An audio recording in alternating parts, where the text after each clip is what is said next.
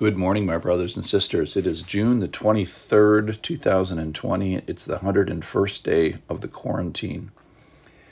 We're going to read a passage from Matthew chapter 10 today, verses 26 through 33. And as you maybe turn to there, uh, one of the exercises I like to do is What Don't I Like About the Bible? I thought of calling this podcast I Don't Like the Bible. So here's the things I don't like about this passage. I'm going to tell you the things I don't like before we read it. I don't like that there's a hell. I don't like that there are there's a possibility of denying the Lord. I don't like that there's persecutions. There's people mentioned that can kill the body. Uh, I don't like that there's a misvaluing that people are walking around, or I might be walking around with the wrong price tag on. I don't like that everything's going to be revealed in the end. There's a few things I'd like to keep secret, and so would you. Uh, I don't like that something is required of me of this passage to be faithful and to be a, a good witness, and I don't like the fact that uh, that fear is in play. So here we go.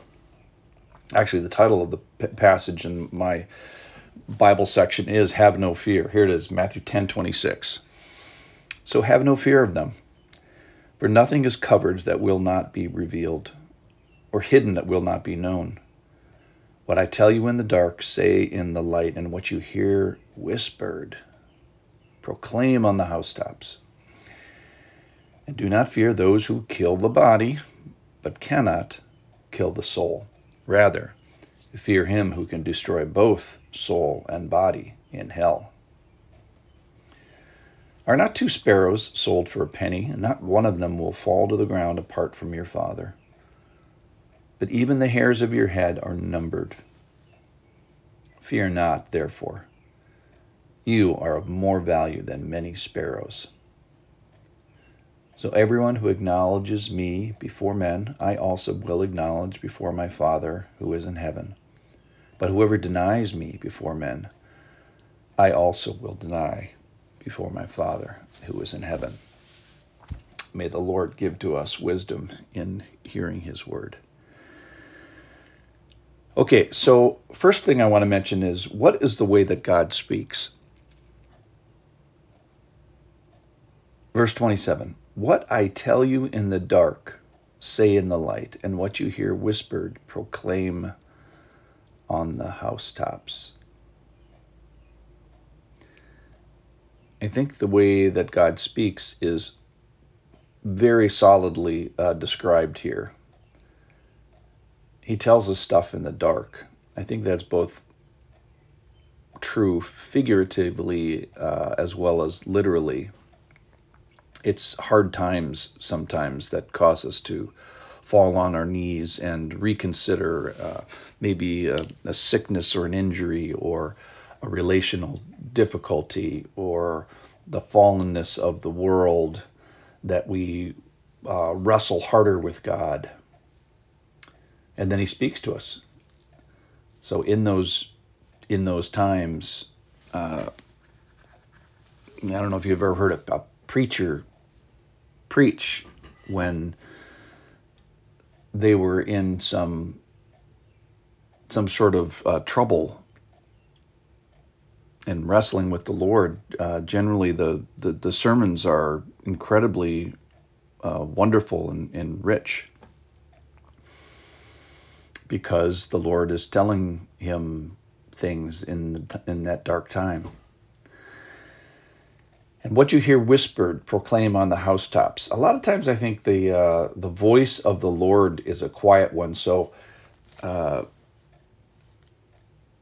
a time with the Lord, a devotional time such as this uh, in the mornings for many people. Uh, some people call these uh, quiet times. Oh, I'm, I'm going to go have my quiet time. And in the sense that that's true, is you do want to be able to quiet oneself and learn to listen. But I my snarky line is if you're having a quiet time, you're doing it wrong. Why is that? Because there's supposed to be a conversation. It's not supposed to be a quiet thing. You are supposed to be hearing and conversing and and challenging and, and listening the Lord is telling you something here. You're you're supposed to be hearing uh, something from the Lord. Now there are whispers. I agree with that. So you have to listen carefully. But uh, if you're having a quiet time, you're you're doing it like you're doing it wrong. So we need to be listening in the dark. Um, and then when when the Lord tells us something, we need to embrace the conviction that He uh, gives us.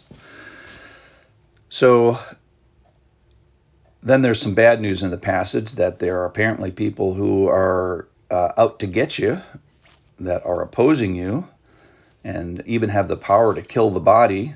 But then he says, look, keep the main thing the main thing here. Uh, they can't kill the soul. Uh, I'm the one that are that can kill body and the soul, and I've created a place for this. We talked about uh, the demons uh, going to be stuck in this place forever and in in a sense having a hell is actually a good thing we want we want a universe that the lord has made for hell. We don't want to be around these nasty creatures forever. We want them taken care of once and for all. And uh, but then there's apparently a judgment here which uh, obviously is very uh, sobering. So as we conclude today